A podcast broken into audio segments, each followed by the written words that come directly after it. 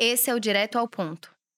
Por mais que não pareça agora, você é forte o bastante para passar por isso. Pode ser uma questão do seu lado profissional, que você esteja né, dando aquela sofrida ali para acontecer e você tá passando por desafios, ou um desafio no seu relacionamento, ou um desafio de você com você mesmo, mas você é forte o bastante para passar por isso. E a gente se esquece disso. Quando a gente está passando por um momento difícil, seja no nosso negócio, no nosso lado profissional ou no nosso lado pessoal, a gente acha que a gente não vai conseguir.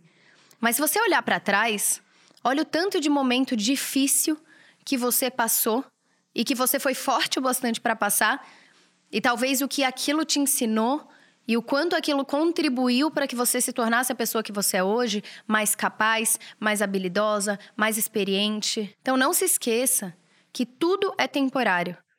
E que se você tiver a inteligência de buscar a solução para uma situação difícil e não focar no problema, você só precisa da força que você já tem para passar por isso.